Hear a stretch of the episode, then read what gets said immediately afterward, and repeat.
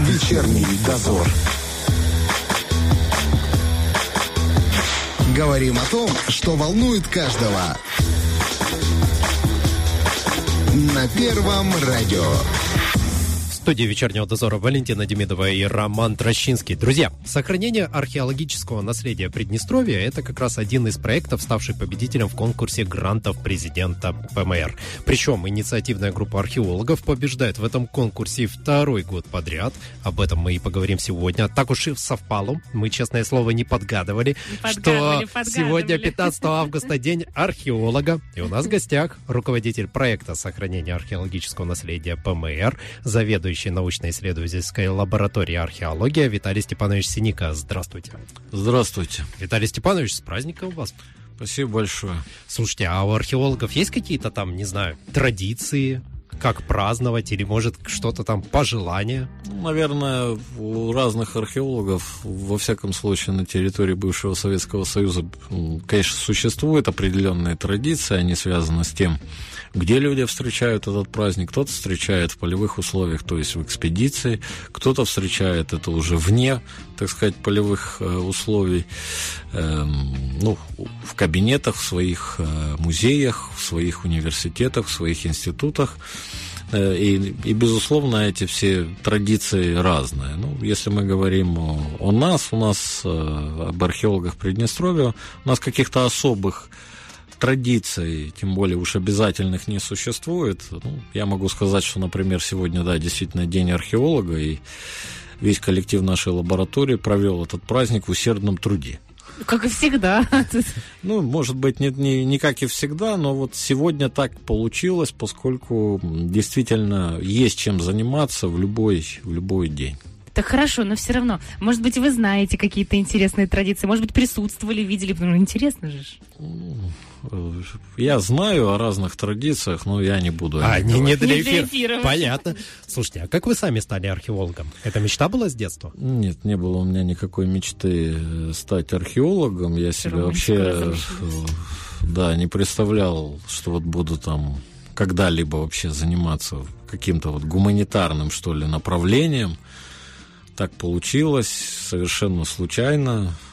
Я действительно безо всякого желания когда-то поступил на исторический факультет, и для меня археология — это было то, что все видят, ну, в художественных фильмах, которые слишком далеки от реальности. Вот это поиски какого-то золота, это там Индианы Джонса, я не знаю, там Лары Крофта, ну, вот эти вот широко известные штампы.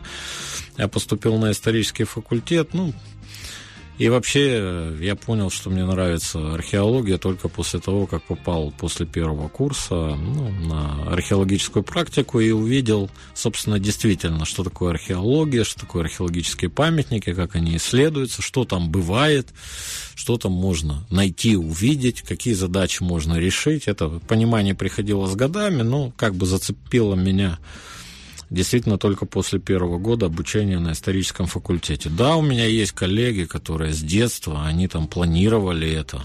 Они сначала ходили в кружок, визостудию, чтобы научиться рисовать, делать чертежи. Потом они начали, с подросткового периода, там, с 12-13 лет ездить в археологические экспедиции, так сказать. Потом они целенаправленно поступали на исторические факультеты, где вот было вот направление история, чтобы археология. Кому не хватало бакалавриата, потом учился в магистратуре специально, вот, чтобы была вот эта специальность археология, чтобы потом поступить, иметь возможность поступить, быть зачисленным в аспирантуру и так далее. То есть я таких людей знаю. Но я вот как раз не из этого числа. Пути археологов, так сказать, неисповедимы, и я не планировал, но так получилось. И... А поменяли бы профессию? Если нет, в настоящее время, конечно, я бы не поменял свою профессию. Надеюсь, никогда не придется даже об этом думать. Но в моем случае всю сознательную жизнь, совершеннолетие, я в археологии в том или ином качестве. Я прошел путь от лаборанта, студента, который работал лаборантом в НИЛ археологии на полставки. Соответственно, там был младшим научным сотрудником и так далее, поднимаясь, так сказать, по должностям, с ростом, так сказать, своим, с годами, там, защитами, там, диссертаций.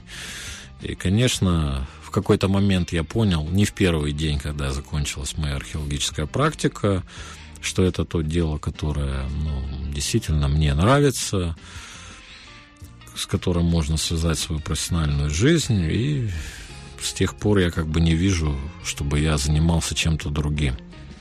Мне приходилось в жизни заниматься другими видами деятельности просто для того, чтобы обеспечивать себя и свою семью.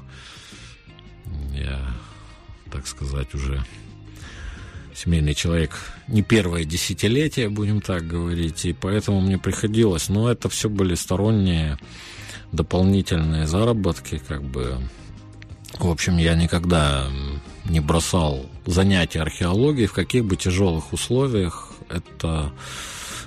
не приходилось этим делом заниматься. Смотрите, вы заведующий научно-исследовательской лабораторией. Есть Приднестровье, куда еще дальше расти в плане? Во-первых, нет.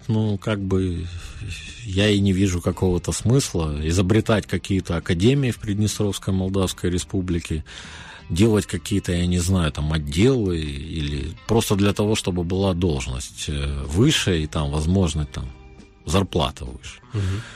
Это всегда приятно. Оно и не нужно, Есть хороший коллектив, который в настоящее время у нас работает. Особенно последние годы, мы ощущаем поддержку со стороны государства нашей работы. Такую поддержку, которой не было очень много лет до этого, на самом деле. Мы занимаемся своей работой, у нас есть возможность этим заниматься. Мы получаем хорошие результаты с научной точки зрения. Наша работа весьма полезна для общества, в разных очень направлениях, таких практических и прикладных, о которых многие и не догадываются. А мы об этом обязательно поговорим, вы не переживайте. Поэтому, мы удовлетворены, а какая-то выше должность, по-моему, она нам и не нужна. Во всяком случае, понимаете... в каждой армии есть какое-то количество генералов, но кто-то в армии должен быть и солдатом, и старшиной, и лейтенантом, капитаном. Кто-то должен, непосредственно выполнять какой-то свой фронт работы. У нас, в нашем случае, допустим, заведующий неоархеологией, он выполняет всю ту же работу, что и прочие сотрудники, правда, на заведующего ложится ряд административно-организационных вопросов. А так... Вы увидите заведующего неоархеологии в такой же рабочей одежде, в таких же полевых условиях, и в жаре, и в грязи, если после дождя. И, в общем, в таких тяжелых условиях, и вы по виду, если не знать человека, не отличите младшего научного сотрудника заведующего неоархеологией. Слушайте, насчет работы. Часто к вам приходят люди, которые говорят: так, все, где тут моя шляпа, я сейчас как Индиана Джонс пойду искать сокровища, так, а вы сколько сокровищ нашли в своей жизни? Да, такие люди попадаются иногда, они приезжают к нам, когда узнают, где мы работаем, они иногда приходят в нашу лабораторию, они совершенно точно уверены, как я когда-то в своей ранней юности не понимаю, что такое археология, что археологи, это же надо быть дураками, работать в каком-то поле, где очень жарко, где нет никакой тени, целый день, мягко говоря, с головы до пят ты покрываешься непрерывно, неустанно грязью, перемешанной собственным, потом. И люди думают, просто так, люди там не работают. Значит, они, большие куски золота находят, они получают огромные, фантастические зарплаты. Конечно, зарплата как зарплата, никто из археологов на ней живет. Да, кусок золота он обязательно продаст, чрезмерно разбогатеет. И поэтому в таких-то условиях они работают. Конечно, это очень далеко, на самом деле, от истины. Это такое представление, которое...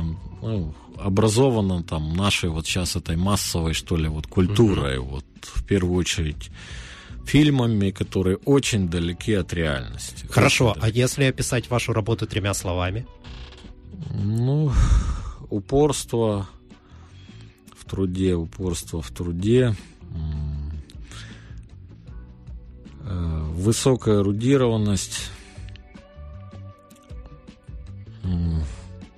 и, наверное, позитивный настрой, будем так говорить. Получилось не три слова, а три словосочетания, я думал, но все это важно. Я думал, будет пот, грязь и больная спина.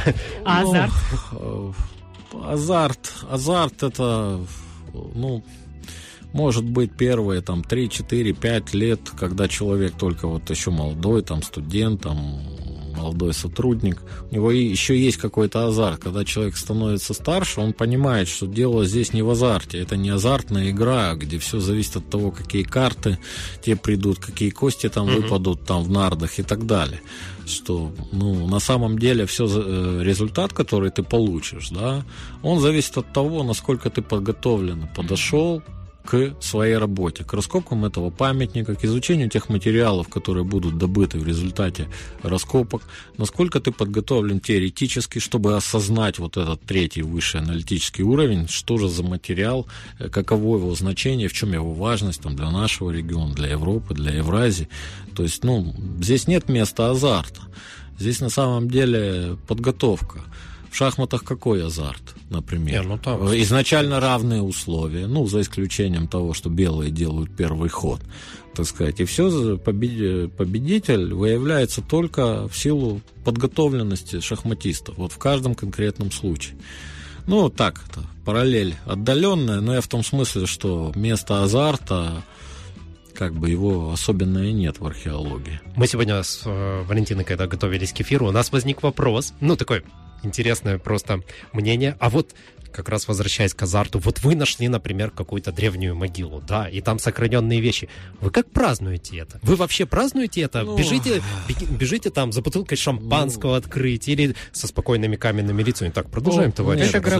Это на самом деле 105-й уже по счету. Нет, такого, чтобы кто-то бежал за бутылкой шампанского или за иным алкогольным напитком, потому что, жарко, как видео. Дело не только в том, что жарко, это, конечно, жарко, и вообще употребление алкоголя, когда человек работает, это чревато, всякими разными проблемами, да, есть понятие техника безопасности, есть понятие сохранения здоровья и жизни, безусловно, сотрудников, и для тех, кто когда-нибудь поработает целый день с лопатой в руках, когда в тени 40 или 42 градуса, когда на солнце за 50, а на почве под 60, то поверьте, после какого-то распития алкогольных напитков вы не сможете нормально передвигаться, не то чтобы работать. То есть у нас такие идеи ни у кого не возникают. Да, действительно. Так ощущения какие? Когда мы что-то находим,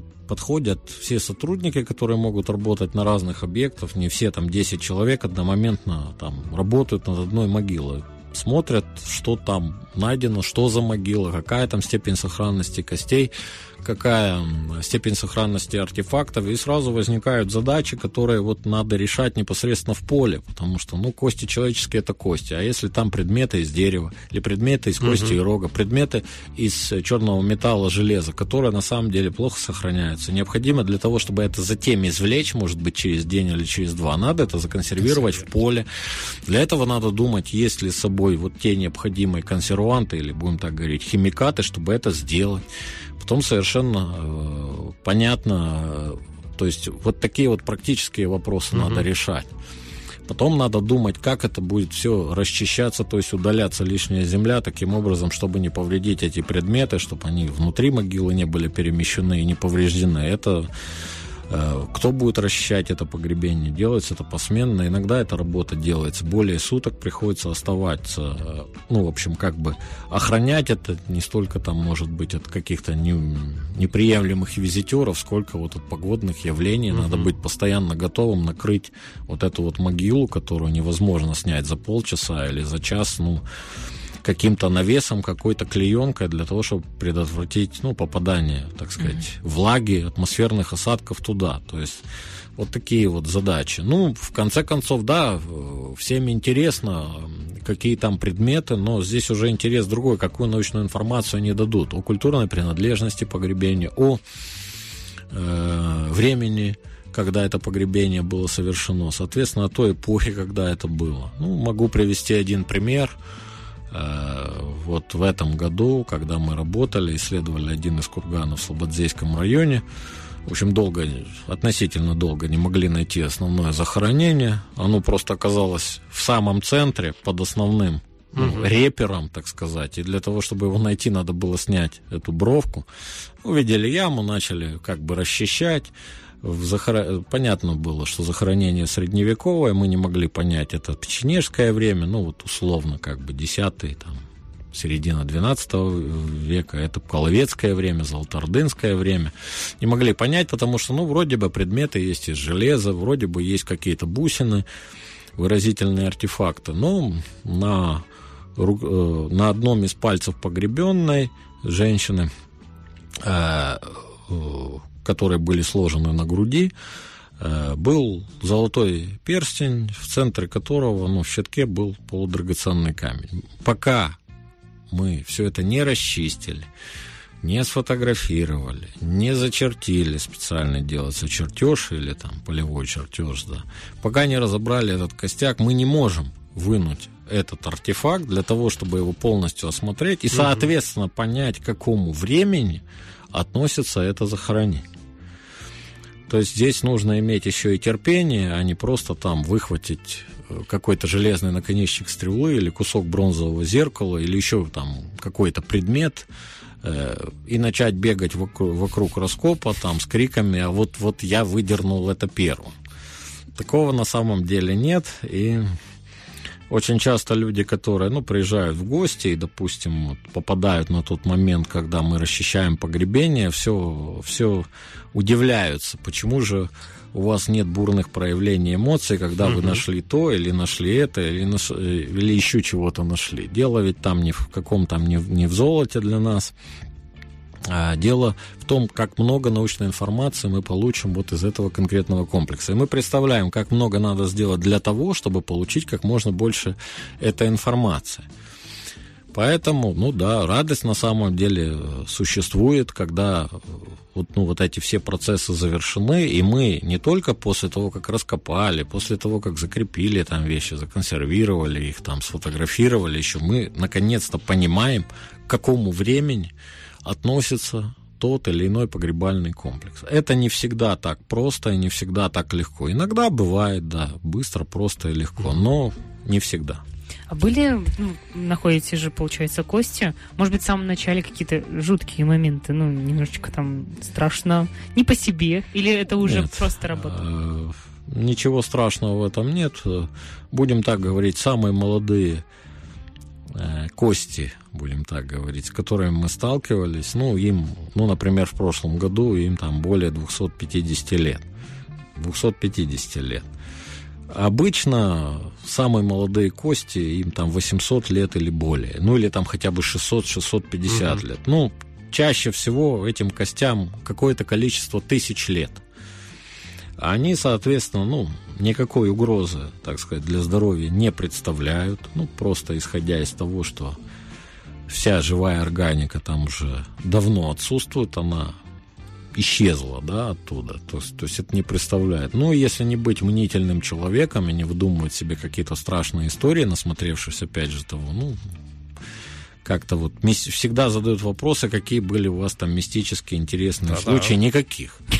Я не могу сказать. Никаких, да. Если в момент там исследования какого-то погребения раздался гром и внезапно очень сильно полил дождь, а такое бывает, это очень, ну, нам мешает в работе вот в этот конкретный эпизод. Так вы просто их не замечали. Мы просто понимаем, что, ну, это погода, это атмосферные осадки, и даже если прогноз нам пророчил абсолютно сухой день, а на самом деле случилось иное, ну, так тому и быть.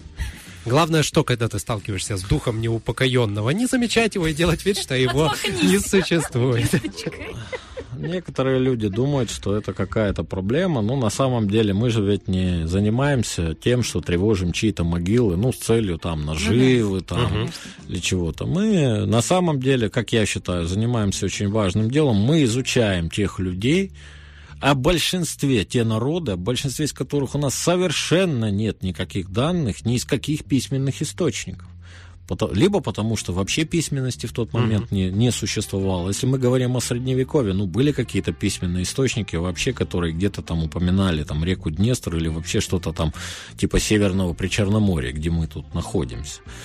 Но что мы знаем о средневековом населении Приднестровья, как бы вот нашего региона, ну, там, с какого-нибудь там 5 века по 15 век. Ну, какие-то общие вещи, но конкретики нет. То есть в письменных источниках ну, практически ничего нет. Практически ничего нет. И только археология позволяет... То есть мы изучаем эти памятники, мы получаем какую-то информацию, мы реконструируем историческое прошлое нашего региона на основании ну, артефактов, то есть вот проверяемых данных, не на основании там, наших теоретических измышлений. Ну и, собственно, это дело, как я считаю, благородное, потому что ну, знать историю своей страны и вообще своего региона, потому что ну, в древности не было тех стран, которые существуют сегодня, не было тех границ, безусловно. В древности их там вообще практически мало где они там были, эти границы. То есть это имеет значение. И это значение имеет не только для нашего действительно маленького Приднестровья, там его квадратная площадь, там сколько, 4150, грубо говоря, квадратных километров. Это общая история всех тех народов и государств, которые в настоящее время расположены. Ибо то население, которое проживало здесь, оно проживало и восточнее, и западнее, и севернее, и южнее, и так далее. То есть без нашей работы мы ничего здесь установить не можем, и мы никоим образом не оскверняем могилы этих наших очень далеких, отдаленных или не столь уж отдаленных предков. Мы очень аккуратно к этому материалу относимся. Ну, и... Я как раз хотел и спросить вас, чтобы вы ответили всем скептикам, которые говорят, что вы просто копаетесь там в земле, находите всякое никому не нужное барахло и забываете о нем. Но вы вот прямо и ответили. Сейчас продолжим разговор. Вечерний дозор. Археолог Виталий Синика у нас в гостях. Я напомню, что в прошлом году инициативная группа, как это называется, которую вы возглавляли, выиграли грант президента. И у нас на прошлой неделе был советник президента Александр Владимирович Березовский. Он весьма высоко отозвался о той работе, которую вы проделали. Расскажите, чего удалось вот достичь благодаря средствам, полученным в прошлом году? Так сказать, подвести итог работы. Удалось, как мне кажется, получить значимые результаты в различных вот направлениях. Во-первых, мы получили большой объем научной информации, которую мы точно бы не получили, не имея поддержки в виде гранта президента. Во-вторых, мы некоторые связи наладили, некоторые упрочнили в области вот международных научных связей с нашими коллегами и партнерами из ближнего и дальнего зарубежья. Это имеет значение не только для археологов, но и вообще для того, чтобы наша страна хорошо вот выглядела как бы вот на международной арене. Это очень важно. Кроме того, нам удалось, допустим, в прошлом году, вы, наверное, знаете, была открыта выставка в Екатерининском парке археологического наследия. Там представлены вот экспонаты, и в том числе попали туда экспонаты из раскопок прошлого года, то есть материалы, которые мы получили в прошлом году, и они были получены, опять же, за счет средств гранта президента. На что мы потратили средства в прошлом году? Во-первых, мы сумели оплатить работу тяжелой землеройной техники. Это на самом деле не такие маленькие средства, и, ну, будем так говорить, в бюджете нашей лаборатории на такую статью расхода вообще строки нет, вообще просто нет ее. И без такой помощи мы можем проводить работу в очень ограниченном таком масштабах, копать там 1-2 маленьких курганчика, привязываясь исключительно к студенческой археологической практике, когда выделяют там очень небольшие средства на это. То есть вот так. То есть в прошлом году мы сумели, во-первых, потратить средства на исследование памятников. Что это были за памятники? Наиболее разрушенные памятники археологии. Это если бы мы их не исследовали, они в ближайшее время были бы полностью разрушены в результате хозяйственной деятельности человека. Это неизбежный процесс, поскольку поля надо сеять, поля надо обрабатывать, этот процесс не остановить, и, в общем, как-то оспаривать необходимость выращивания чего-то на нашей плодородной земле как бы бессмысленно. С другой стороны, есть такой момент, что где-то расположены эти памятники, где-то они разрушены очень-очень сильно, и надо срочно их исследовать, ибо буквально через год или через полгода от них может ничего не остаться. Также мы потратили средства на оплату радиоуглеродного анализа. Мы делали, понятно, у нас в республике нет таких лабораторий. Это лаборатории сами по себе дорогостоящие во всех смыслах, оборудование, специалисты, специальное помещение и так далее. Я не буду рассказывать. То есть лаборатории есть в ближнем и в дальнем зарубежье. Для чего нужен этот радиоуглеродный анализ? Для того, чтобы особенные скептики не говорили, что археологи выдумывают какие-то даты, возраст 3000, 5000, 7000 лет назад. Я говорю условно, или 30, или 50 тысяч лет назад. Когда берется какой-то образец органики, отдается в эту лабораторию физики, делают специальный анализ и говорят нам, я так упрощаю, сколько прошло времени от момента гибели этого организма, от того момента, как умер человек, или зарезали какое-то животное, которое съели, или срубили дерево, до настоящего времени. Это происходит вне зависимости от того, как археологи представляют, как это было. Понимаете, археологи могут ошибаться, а физики, если анализ сделан корректно, в общем, как бы не ошибаются более чем на 50-100 лет. Мы сумели оплатить работу специалиста-археозоолога. Это специалист, который изучает кости животных из памятников археологии. У нас к прошлому году сложилась такая ситуация, что у нас эти кости собирались с 1992 года по 2021, и специалиста у нас никогда такого не было. Это очень редкие специалисты. Их на самом деле очень и очень немного. Даже в огромной России, тем более в Молдове, тем более в Украине. Это единичные специалисты.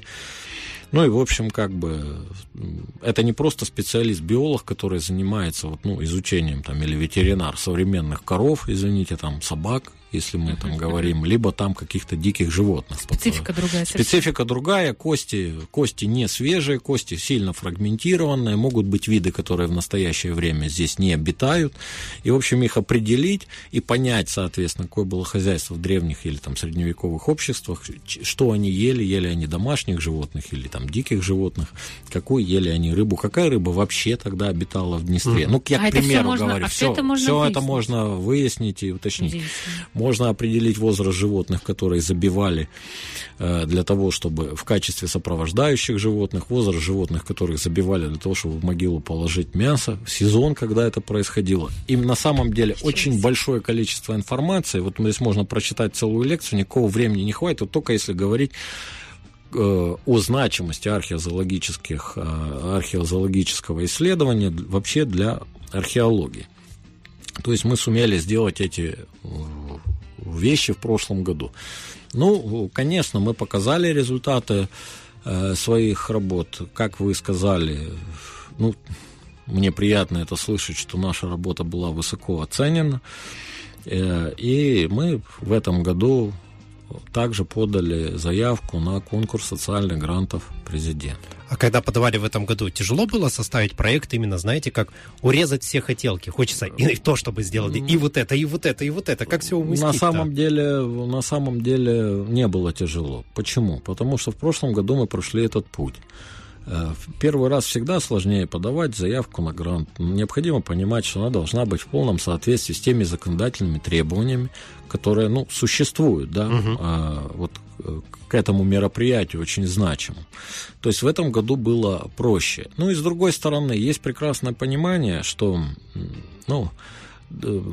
необходимо, во-первых, продолжать работать, получим ли мы грант или нет, мы все равно должны продолжать работать. И есть еще такое понимание, условно говоря, если в пределах разумного, сколько бы нам ни дали денег, мы не можем сразу решить все те проблемы, которые объективно накопились за более чем 30-летнюю историю изучения памятников археологии Приднестровья, с момента образования Приднестровской Молдавской Республики.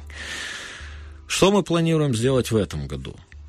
поскольку вот принято решение об уделении нам гранта. Во-первых, продолжить радиоуглеродное датирование образцов из различных памятников. Опять же, мы их копали на протяжении, изучали памятники на протяжении 30 лет. Да, нам в прошлом году удалось продатировать 200 образцов, но поверьте, нами собраны 1000 образцов. И не все из них требуют этого датирования, но очень многие. Анализ того материала, который, тех дат, который был получен в прошлом году, навел нас на удивительные порой открытия. Для того, чтобы проверить их, подтвердить, уточнить, скорректировать, в данном случае я не говорю опровергнуть, необходимо продолжать эту работу. Аналогов, кстати, такой работе не так много в соседних, будем так говорить, с нами регионах, странах и государствах. Это первое. Второе.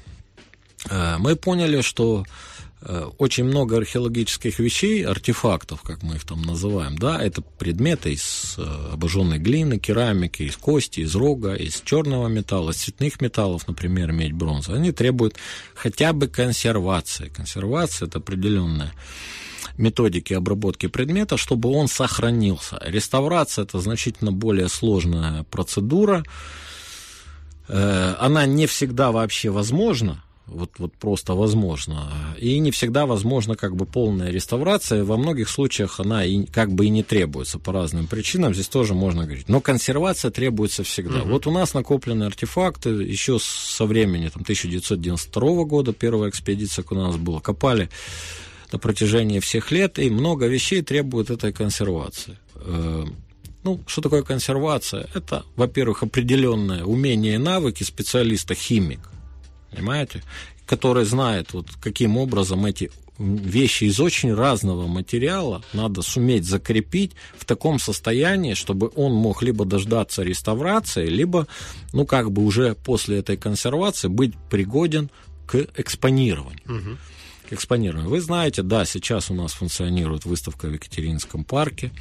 Вы знаете о том, что у нас ведутся работы по строительству квартала Государственного историко-краеведческого музея. Там будет отдельный зал археологии. Какие-то вещи из ныне действующей выставки переедут туда, но какие-то вещи будут новые.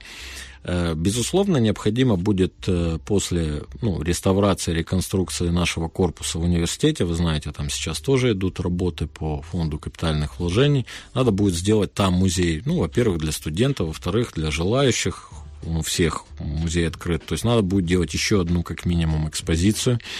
И у нас для этого есть артефакты, но значительная часть из них требует консервации и реставрации. То есть вот на это тоже мы планируем потратить средств. Угу. Кроме того, мы хотим еще провести ряд специальных научных исследований, которые раньше не делали и которые никогда не делали, и которые также нам дадут значительный объем информации. Например, определение породы древесин.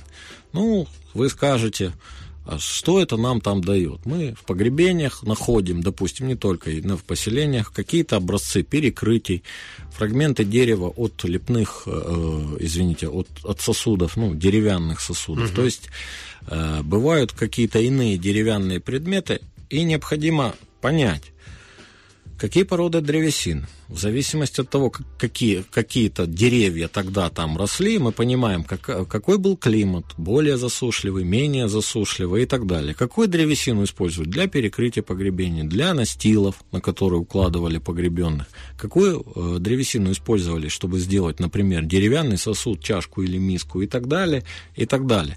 Потом, с помощью каких приемов древообработки они это изготавливали. Ведь это тоже можно установить при специальном изучении. Не всегда на глаз видно, что дерево сверлили, соединяли там на пазы и шипы и так далее.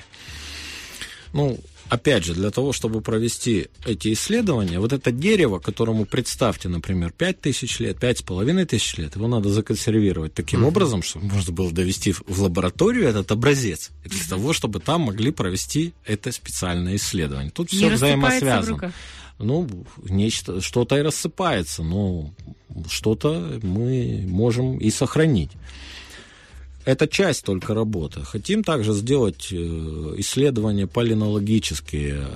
Понятно, у нас, опять же, нет возможности сделать это в пределах нашей республики. Потому надо образцы грунта, которые мы извлекаем из сосудов, из нижней части сосуда, из верхней части сосудов для сравнения. Палеонтология, ну, в общем, так будем говорить, это определение, какая пыльца растений, деревьев, ну, вообще всего растущего. Да. Она сохраняется в той земле? Она, конечно, сохраняется. Она микроскопическая, ее невозможно увидеть глазами, но можно определить, какая была пища в этом сосуде. Допустим, если там нет пыльцы, можно думать, что там была какая-то жидкость, любая.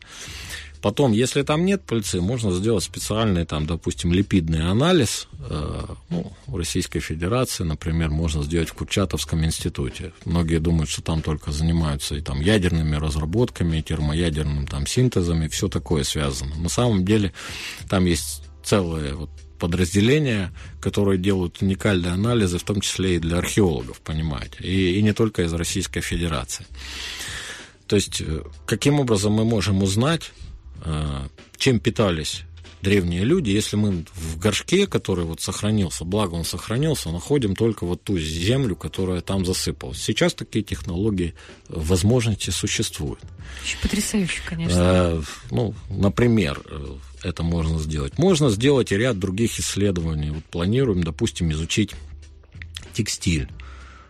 Образцы тканей, которые нам удалось в разное время найти. Ну, представьте себе, там, погребение IV века до нашей эры, возраст которого более 2300 лет от сего дня, сохранились ткани. Я не буду говорить, как они сохранились, это специальные условия вот этой изначальной консервации, например, футляр зеркала, оно плоское было положено, каким-то образом сохранилось, мы это сумели сохранить, есть специалисты, которые могут определить, во-первых, что это была за ткань, какие технологии плетения существовали, и так далее, и так далее. Какие были красители у этой ткани? Потому что мы сейчас видим тот цвет, который мы видим. На самом деле химические остатки тех или иных минеральных или природных красителей тоже можно установить. Ну, это такая вот часть работы, которую мы планируем сделать. И сейчас достаточно сложно конкретно сказать. Вот нам удалось, допустим, сделать одну хорошую фотографию, в качестве примера приведу, ткани, которая была найдена в венгерском захоронении, возраст которого, ну так вот, приблизительно 1200 лет. Ну, ткань так удачно сохранилась, что ну, вот даже по фотографии специалист, который занимается изучением текстиля, сразу сказал, что это шорт, специальный вид там, китайского шелка, я забыл там его название сами, ну, который привозился. Понятно, что люди заинтересованы с нами сотрудничать, потому что ткань даже возрастом 800 лет не так легко найти. А представьте себе, если мы говорим о остатках текстиля, ткани, это не только футляры зеркал, сохранились части головных уборов, возраст которых 2300 лет. И у нас здесь не вечная мерзлота, как на каком-то горном Алтае, в Китае или в Монголии где-то сохраняется как бы полностью. Ну, то есть люди хотят с нами сотрудничать, но как бы с нашей стороны тоже что-то должны быть какие-то шаги, кроме желания, чтобы кто-то нам выполнил работу. Если мы будем просто хотеть, так никогда ничего не будет. Так делаются, перед собой ставите какую-то, не знаю, глобальную цель, которую хотите достичь, что-то там? Понимаете, глобальной цели, ну, наверное, в каждой науке не существует, потому что, ну, цель любой науки – это полное познание предмета этой науки. Мы, будучи реалистом, прекрасно понимаем, что человечество будет изучать, извините, не только там глубокий космос еще 1000 или 10 тысяч лет и полностью его не изучит.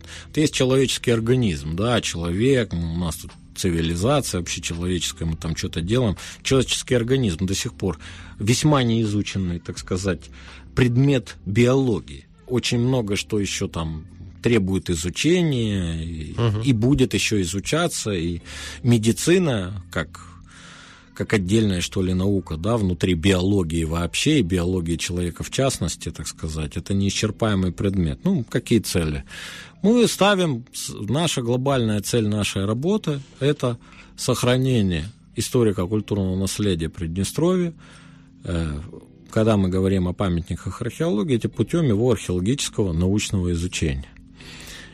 То есть, когда мы что-то исследуем, мы не просто для того найти какие-то предметы, прославиться ими там, и просто сделать выставку. Да, это хорошо сделать выставку, чтобы могли люди посмотреть на эти предметы, увидеть очень далекое наше прошлое, просто далекое или относительно недалекое прошлое.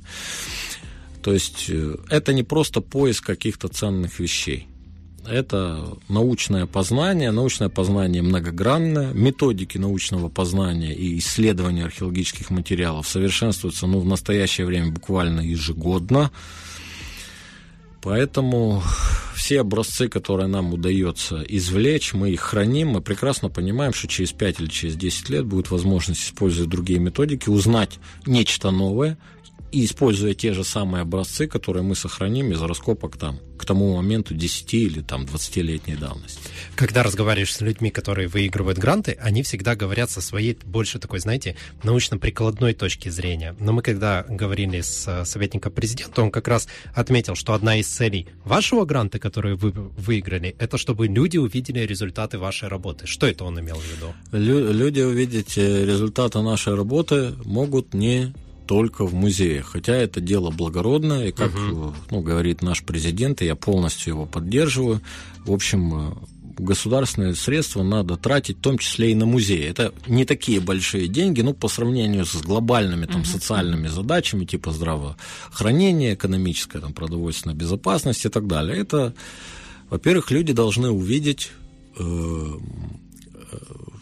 банально археологические артефакты. Во-вторых, люди могут гордиться историей того места, где они проживают, потому что эта история есть у каждого населенного пункта нашего Приднестровья.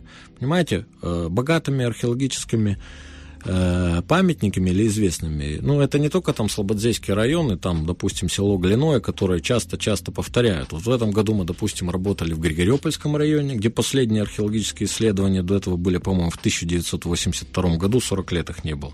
Мы работали возле города Бендеры, где вообще никогда не было археологических исследований. Хотя казалось бы, да? Да, хотя казалось бы. Именно я здесь убираю Бендерскую крепость, там спорадически в советское время проводились археологические изыскания, нами проводились археологическими, но это отдельный совсем объект, это и культурный объект, это архитектурный памятник, это, конечно, и археологический памятник, но если взять другую археологию, в окрестностях Бендер, именно Бендер, никогда ничего не было. То есть мы расширили географию, но поверьте, и в Каменском, и в Рыбинском районе, и в Дубасарском районе, и вообще везде, возле любого села, возле любого города, возле любого поселка есть те памятники археологии, которые, во-первых, разрушаются, которые заслуживают исследования, заслуживают сохранения, и люди должны знать о своей богатой истории и, конечно, иметь возможность гордиться. Не надо думать, что только...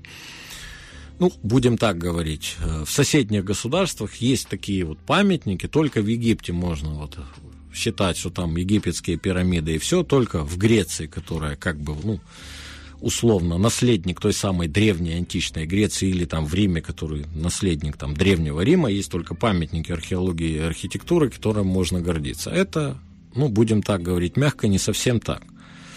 И наш регион очень богат памятью.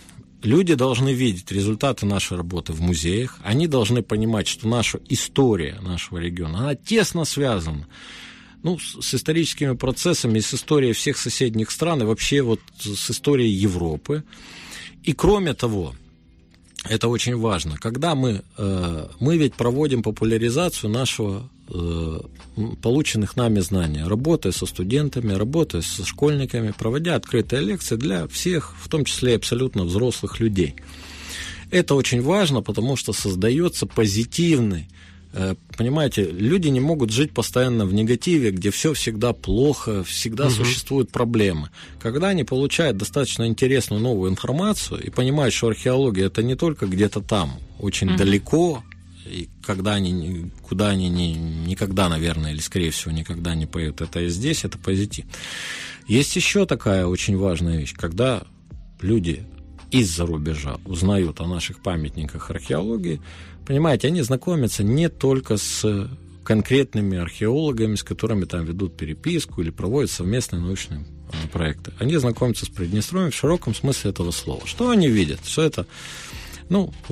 государство, которое заботится о сохранении своего собственного историко-культурного наследия. Это государство, в которое можно приехать и, в общем, проводить научные исследования, точно так же, как с каким-то там другим государством. И все это на самом деле, как мне кажется, очень такой недоиспользованный ресурс, который можно продолжать использовать и в будущем. Как думаете, ваша работа повлияет на интерес у молодежи к археологии? Я очень на это надеюсь. Я не могу точно прогнозировать, я очень на это надеюсь. На самом деле, одна из очень больших наших проблем, что современная молодежь, студенты, которые приходят учиться, они, вообще практически всегда видят, какая наша работа, и они не готовы, так сказать, проходить весь этот путь, как я проходил и мои коллеги, от какого-нибудь лаборанта, это естественно и нормально, от какого-то помощника, потому что первое, что они видят, это тяжелые условия труда, большая подготовка, над этим надо много работать, чтобы вообще что-нибудь понимать в этой истории, аналитике, в археологии, как все это взаимосвязано.